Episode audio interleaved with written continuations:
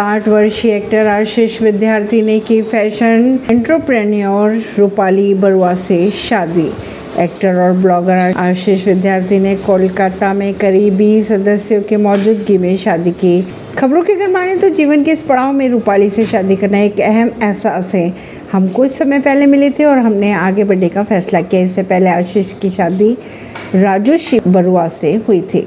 आशीष ने रूपाली से गुरुवार को रजिस्टर्ड शादी की है। ये एक्टर की दूसरी शादी है। आशीष अपनी इस शादी के मौके पर कहते हैं कि ज़िंदगी के इस पड़ाव पर रूपाली से शादी करना एक एक्स्ट्रा ऑर्डनरी फीलिंग है। आशीष विद्यार्थी ने भी कहा कि सुबह कोर्ट मैरिज हुई और शाम को हम एक गेट टुगेदर रखेंगे। वहीं अपनी लव स्टोरी के बारे में मीडिया से मुखातिब होकर आशीष ने कहा कि एक लंबी कहानी वो और कभी बताई गई। ऐसी ही खबरों को जानने के लिए जुड़े रहिए जनता से रिश्ता पॉडकास्ट से, परवीन दिल्ली से।